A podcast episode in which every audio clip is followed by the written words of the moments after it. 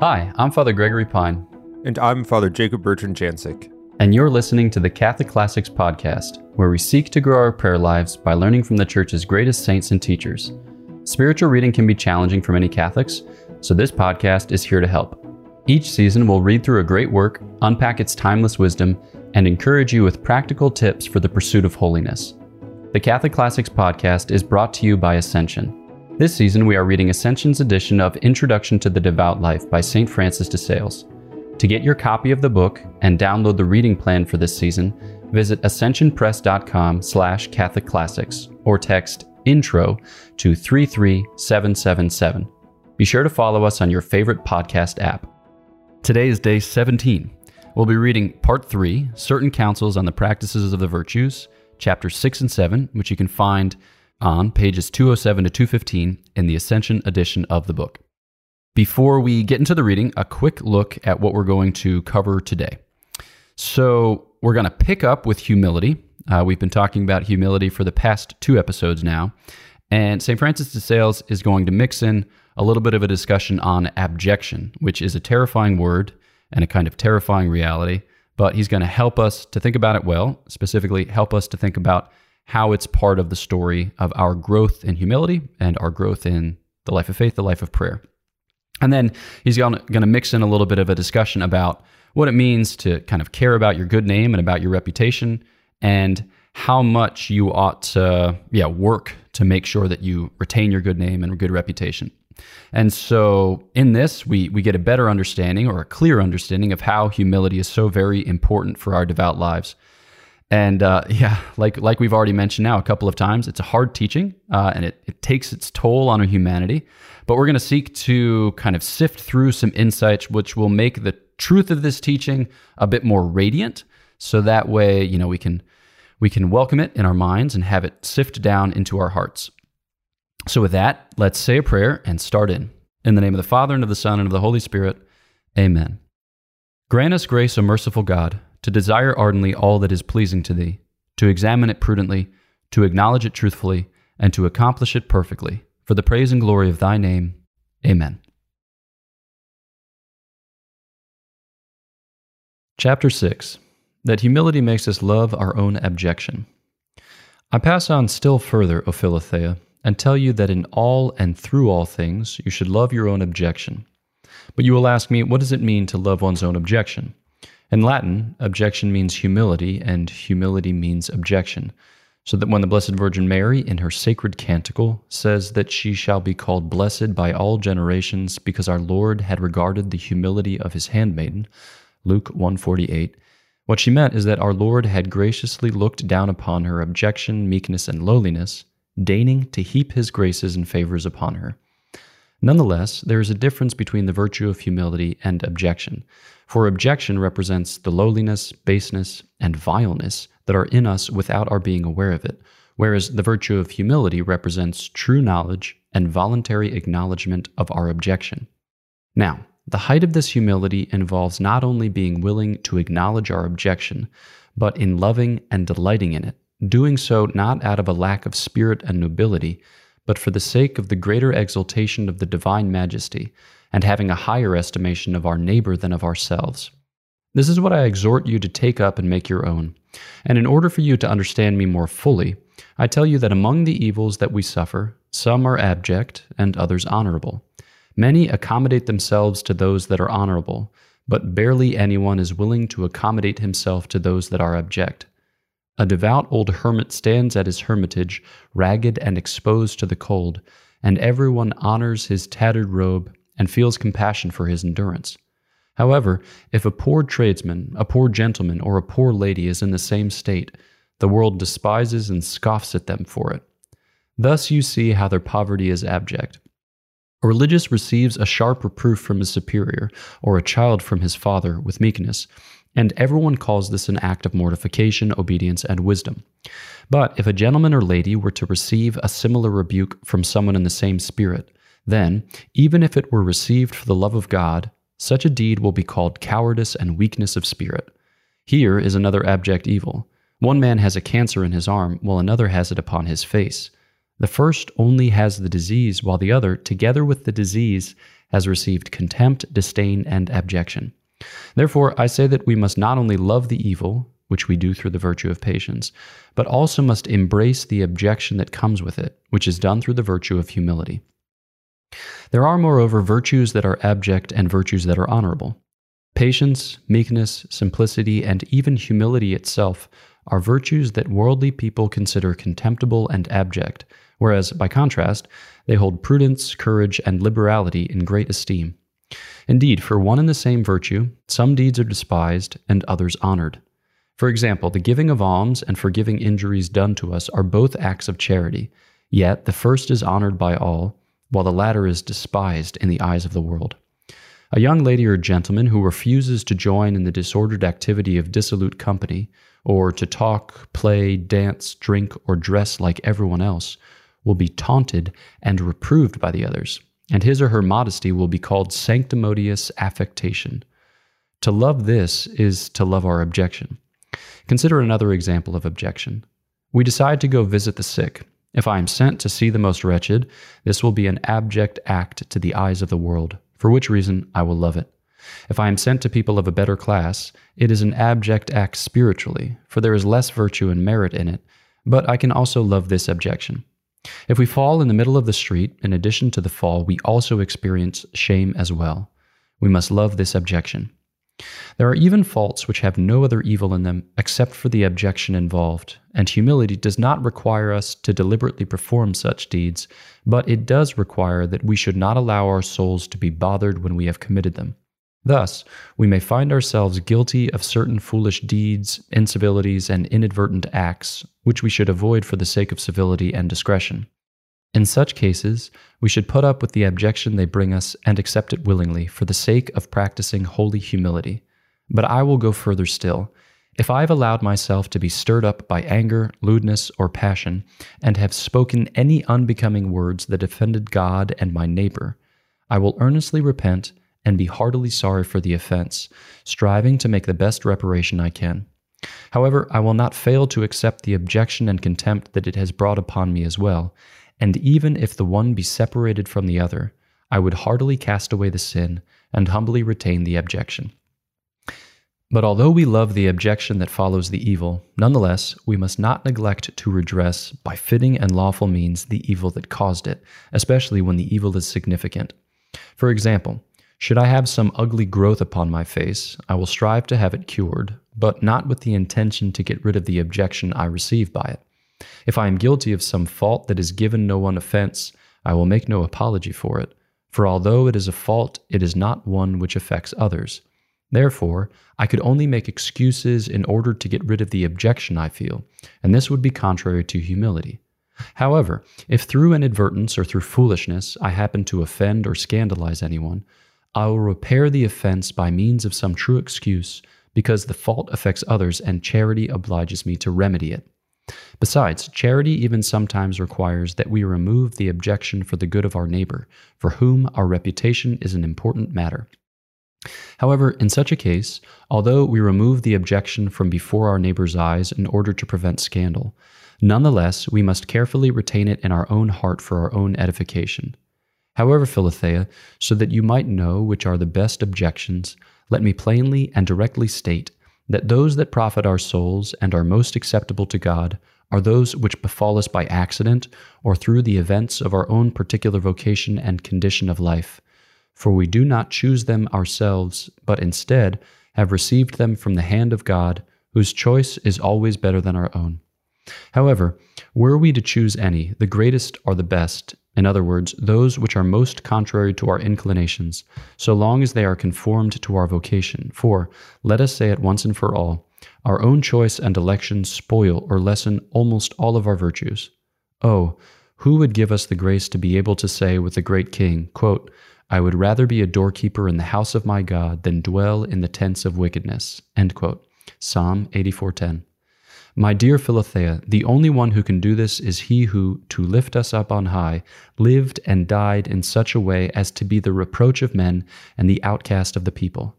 Many of these things that I have said to you may seem difficult in theory, but trust me, they will be sweeter than sugar or honey when you put them into practice. Chapter 7 How to retain our good name while also practicing humility. Praise, honor, and glory are not given to men merely for having a virtue, but rather for excellence in virtue. For by praise we strive to persuade others to hold in esteem the excellence of those whom we praise. Through honor, we testify that we ourselves esteem them. And glory, in my opinion, is nothing other than a kind of radiance of reputation, shining forth from as many praises and honors as are found together in such a person. Thus, honors and praises are like precious stones, and when they are gathered together in one and the same crown, they form the great jewel of glory. Now, given that humility does not permit us to have any opinion of our own excellence, or to think that we deserve to be preferred before others, it consequently cannot permit us to hunt after praise, honor, or glory, which are only owed to excellence. However, she does not allow us to heed the counsel of the wise man who admonishes us to, quote, take care of a good name, end quote, Ecclesiasticus 41.15, Douay-Rheims version. For we receive a good name not for great excellence, but only for ordinary honesty and integrity of life, which humility does not prevent us from acknowledging it in ourselves, nor consequently from desiring that we have such a reputation. Yes, humility would despise a good name if charity were to require it. However, because such a reputation is one of the foundations of human society, and without it we would not only be unprofitable in public, but even harmful, given the scandals that would thus be caused, charity requires, and humility consents, that we should desire it and carefully preserve it. Moreover, just as the leaves of trees by themselves are of little value, though they are nonetheless very useful, not only to beautify the tree, but also to preserve its fruits while they are still tender, so too a good reputation, which of itself is not something greatly desirable, is nonetheless of great use, not only as an ornamentation for our life, but also for the preservation of our special virtues, especially those that are still weak and tender. The obligation to preserve our reputation and to truly be what people think us to be presses a generous spirit forward with a strong and gentle power. Let us preserve our virtues, my dear Philothea, for they are acceptable to God, the supreme object of all our deeds. However, just as they who desire to preserve fruits are not content to candy them with sugar, but also put them in jars fit for storing them, so too, although the love of God is the principal source of preservation for our virtues, nonetheless we may further use our good name as is fitting and useful. However, we must not be overeager, exact, and overly concerned about preserving our good name. People who are overly sensitive about this are like men who go to the doctor for every small ailment believing that they are working to preserve their health when, in fact, they are destroying it altogether. Those who strive with such great delicacy to maintain their reputation entirely lose it, for such oversensitivity leads them to become fussy, quarrelsome, unbearable, and thus provoke the malice of detractors. Generally speaking, to overlook and disregard attack and calumny is a far more effective remedy than resentment, contention, and revenge. By disregarding such claims, one will cause them to vanish, whereas if we allow ourselves to be angry about them, we seem to acknowledge them. As crocodiles hurt only those who fear them, detraction only hurts those who allow themselves to be troubled by it. Excessive fear over losing our good name reveals that we are not quite so sure that it has a solid foundation, namely the truth of a good life. Towns with wooden bridges over great rivers fear that they will be carried away by every flood, but those with bridges of stone care only about the most extraordinary torrents. So, too, men and women with souls solidly grounded in Christian virtue disregard the flowing waters of malicious tongues. However, they who feel that they are weak in character are disturbed by every idle story. In short, Philothea, he who is overly anxious to have a good name with everybody will be thought well of by nobody. And indeed, he who seeks honor from those whose vices make them truly ungodly and dishonorable himself deserves to lose honor. Reputation is nothing more than a sign pointing out the true dwelling place of virtue. Therefore, what must be preferred in all and through all things is virtue. Thus, if anyone should call you a hypocrite because you strive to live the life of devotion, or a coward because you have pardoned some injury, laugh at all such words, for besides the fact that such judgments are made by weak and foolish men, we must not forsake or turn aside from the way of virtue, even if we were to lose our reputation, because we must prefer the fruit to the leaves, in other words, interior and spiritual graces to all exterior advantages. We are permitted to be careful concerning our reputation, but not to idolize it. And just as we should not be offensive in the opinion of the good, so too we should take no care for satisfying that of the wicked. The beard adorns a man's face, and hair adorns a woman's head. If we were to pluck out the very roots of a beard from one's chin or the hair from one's head, they may not grow any longer. However, if we trim it, indeed, if we crop it close to the skin, it will soon grow back thicker still. So, too, even though our reputation might be cut by the tongue of detractors, perhaps even close to the bone, by this quote, sharp razor, as David says, Psalm 52 2. We must not allow ourselves to be anxious, for it will grow again, not only as beautifully as before, but much more firm and durable as well. However, if our vices, negligence, and evil life destroy our reputation, it will perhaps never return, for it will thereby be pulled up by the root. But the root of a good name is virtue and honesty, and so long as they remain in us, they may always recover the honor owed to them. We must give up any conversation, idle habit, foolish attachment, or any improper company which injure our reputation, for our good name is of more value than all such idle gratifications. However, if our exercise of piety, advancement in devotion, and progress toward our eternal good lead men to grumble, murmur, and speak evil of us, then let us leave them to bark like dogs at the moon. Indeed, even if they can cast some aspersion on our good name and thereby cut and shave the hair and beard of our reputation, it will soon again spring up, and the razor of detraction will be as profitable to our honor as the pruning knife is to the vine, making it bear fruit of greater size and quantity. Let us constantly fix our eyes on Jesus Christ crucified and march on in his service with confidence and simplicity, along with wisdom and discretion he will be the protector of our reputation, and should he allow it to be taken from us, this will be either to restore it with advantage or to make us profit in holy humility, one ounce of which is superior to 10,000 pounds of honor. Are we blamed unjustly? Let us calmly and peacefully set the truth against the calumny. Does the calumny continue? Let us also continue to humble ourselves, thus placing our reputation together with our soul into the hands of God. No secure a place can be found let us serve God, quote, in ill repute and good repute, end quote, 2 Corinthians 6 8, following the example of St. Paul, so that we may be able to say with David, quote, For it is for your sake that I have borne reproach, that shame has covered my face, end quote, Psalm 69 7. However, I do make exception for certain crimes which are so horrid and infamous that no man ought to suffer false accusations of them if he can justly acquit himself. So too for the cases of certain people whose good name is important for the edification of many. In such cases, as various theologians hold, we must quietly seek reparation for the wrong suffered.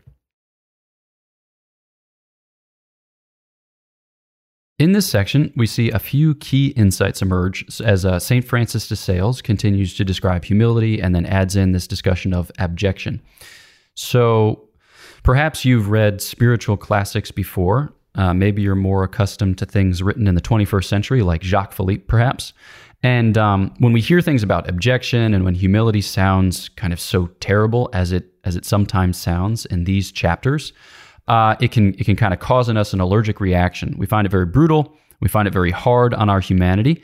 Um, and so we're like, ah, maybe this isn't for me. But I think it's actually significant that there isn't too much of this in the introduction to the devout life. It doesn't mean that in the church's tradition, there's no point or there's no place for a little kind of hard as nails spiritual encouragement. But I think that you know the the effect that it produces in us is you know it's just an effect that we have to be honest about.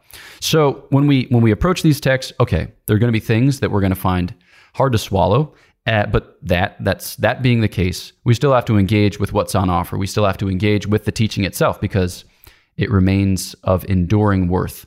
So, uh, Father Jacob Bertrand, as we turn then to this description of abjection, um, you know, like the the state of affairs, and then humility, the virtue whereby we process that state of affairs. What do you think are some ways that we as a 21st century audience can benefit from this 17th century description? Yeah, because we're talking about abjection, and as you said, like, what did you say? Something about nails, hard as nails. Is that what you said? uh, maybe I'll I'll tell that line for a second. That I th- I think, and I'll pepper it back. So bear with me, but I'm going to say what I think first.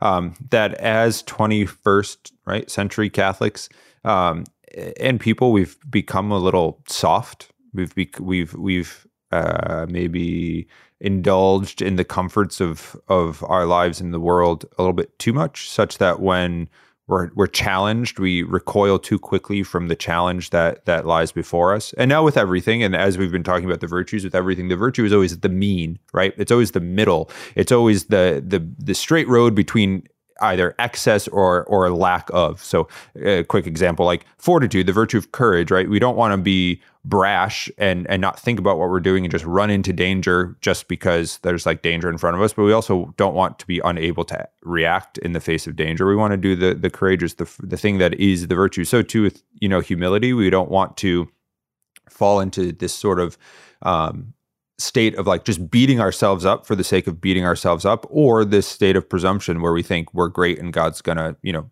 everything's perfect and I'm good and I don't need God. So, um, yeah, but we, I think we having a sort of like, I don't know, a bit of encouragement about uh, the the difficulty that lies before us and rooting out rooting out sin and temptation and pursuing goodness that the virtue of humility provides is is a good place to start. Again, not as a way to beat ourselves up or as a way to sort of say, I don't need this, but a recognition of the reality. We've talked about this the last couple episodes, the reality of of what life is, but also what's on offer in, in, in God. So I think that's I think that's good. I think we could use a little sort of toughening up um, in in the state of affairs. So good on Saint Francis.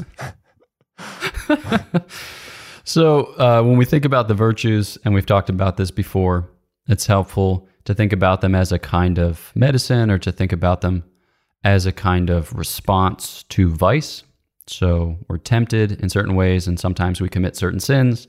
And then when those sins go unchecked, they become a settled state, a disposition, or a habit, which we call vice. And so humility is the antidote, the medicine to pride. And basically, what pride is, is when we think too fondly about ourselves or when we like reach for an excellence which is actually beyond our grasp, right? Something that that isn't ours, uh, or it's not ours for this time, for this place. It's not ours given the circumstances, right? But we deny the fact of the matter, and we we head off for it. We head off in pursuit of it, even though it leads to destruction. And so, what what Saint Francis Sales keeps returning to, and he does so with a particular emphasis in this chapter, is that what you're made for is God, which is the greatest imaginable good. All right. So you're not made for lowly things, for um, unimportant things. You're made for the, the grandest, uh, the most important imaginable.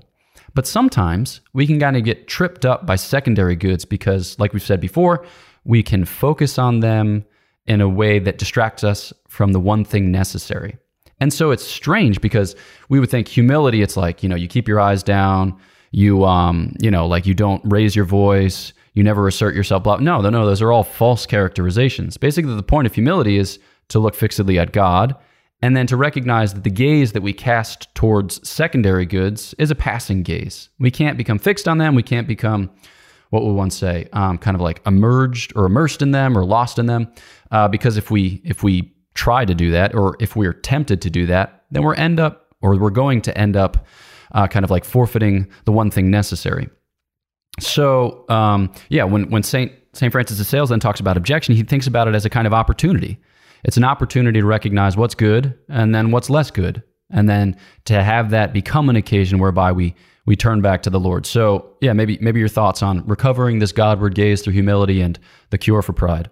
Yeah, we're we're always going to as human beings, we're always going to worship something um, I like to think of of our worshiping uh, things or people or God even as um, as a way of like clinging to something. Like we're always going to worship, we're always going to cling to something, and we're made to worship and cling to one thing, God, right? And there are other there are other goods um, that are secondary goods, but goods nonetheless that we are also made for. You know, like one of the highest goods. Like we can think of like family life or like for uh, Father Gregory and myself, like our religious vocation, these sort of things, like those are goods and they ought to be pursued, but they're not to be worshipped. You know, they're not to be idols. Only God is to be worshipped. And it there, so it's sort of a, a question here of like, what is our idol? What do we cling to? What do we? What is our source of comfort? What is, um, what is like, as Father Gregory was saying, like, what is our gaze fixed at in our life? What do, what do we idolize? Um, the the point of the devout life, and this is why Saint Francis de Sales starts off with patience and humility, and why we've been talking about humility as leading leading into the virtues, is that that grace and God works and God's grace works in our lives so as to um, properly order our gaze, what we're looking at, what we're fixing, what we're clinging to, what we're worshiping, um, because everything else only makes sense when when when we're first and foremost fixed on on God. Think about it in this way, you know, it, we're we're only able to love well when we love God well and when we're loved by when we allow God to love us well. So like we're we're better lovers as as in in proportion to the in proportion to how we let God love us. Um, so that's a really I think important thing, and and it begins in humility because it, the humility is as we've been talking about these last couple episodes is that virtue, that way of living that lets us see like okay, this is who God is. This is who I am, um, and this is you know what I'm called to be and to do, and and and how I'm called to face life and and all its complexities. Um, so, it kind of a question of like, what do you idolize? What do you cling to? What do you worship? And that's a good question to ask ourselves, not just like as I'm saying it, but you know, throughout our lives in our pursuit of God and the devout life and friendship with Him. And in these chapters, St. Francis describes a couple of situations which to us sound awful, like to be falsely accused or to suffer, you know, like what he calls ignominy, so like great shame in the eyes of others in a way that others don't have a way of interpreting generously or they don't have a way of interpreting so that it redounds to our glory. So it's just for us it just feels bad. It just feels bad. And i think that in those moments we're tempted to say like no no no no like let me clear this up. No no no let me justify myself. Or you know like we feel very strongly attached to our rights or we feel very strongly attached to um, you know claims of fairness or of justice which are you know like fine enough things. But i think what he's saying in this chapter is that they're secondary because god wouldn't let those things happen unless he could make good use of them. St. Augustine always repeats that God doesn't allow any, you know, like evil to come our way unless he can bring about through it or from it some good. And so I think that, you know, to be a Christian doesn't mean that you're a victim. It doesn't mean that you're just a doormat and that other people can walk all over you. Uh, so we need to defend certain rights and we should defend the unborn and we should defend the aged and we should work so that we can build up a just society. But also, bad things are going to happen. All right? And the ultimate horizon is heaven and the like the friendship with God, which spills over the bounds of heaven into our present existence and gives us a reason to strive for that beyond, to strive for that hereafter. So I think that um, that that that kind of reorients the way in which we think about present trials or present struggles. It's not so much for us to kind of make sure that everyone understands what's going on at every moment. It's for us, like again, uh, we've we've said this now a few times. It's for us to look to the Lord for the explanation. It's to, it's for us to look to the Lord so that we can live our lives well and then understand our lives or interpret our lives well, both end. All right, we're coming near the end. So, uh, a final thought, one last encouragement. Yeah, it's surprising to me, not surprising, but when I've read St. Francis, that this is where he starts in with our sort of. Um, uh, sort of self defense of our name that we want to be thought of uh, in in a good light, and fine, that's great. We should we should desire that. You know, we should desire to be thought of in a in a good way because of what we do and who we are. But ultimately, we should desire to, to pursue and to live in the reality of how our Lord knows and thinks of us and take consolation in the fact that despite what the world thinks, and sometimes it can, you know, they might think poorly or, or incorrectly of us, that our Lord loves us. He loves you very much. Uh, and and that doesn't change. And that's a great confidence and consolation. So we should trust that. Boom.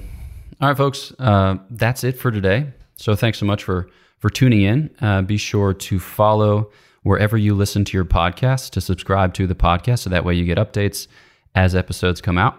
Uh, to download the reading plan and to support the production of this podcast, please visit ascensionpress.com slash Catholic Classics. And then if you'd like to hear some of our conversations on other subjects, uh, follow up with us and three of our brother priests on the podcast Godsplaining. There you'll find weekly episodes on a variety of Catholic themes with occasional guests, scriptural meditations, and then special series. And you can find God Godsplaining with any podcast app on YouTube and at godsplaining.org. So know of our prayers for you. Please pray for us, and we'll catch you next time on Catholic Classics.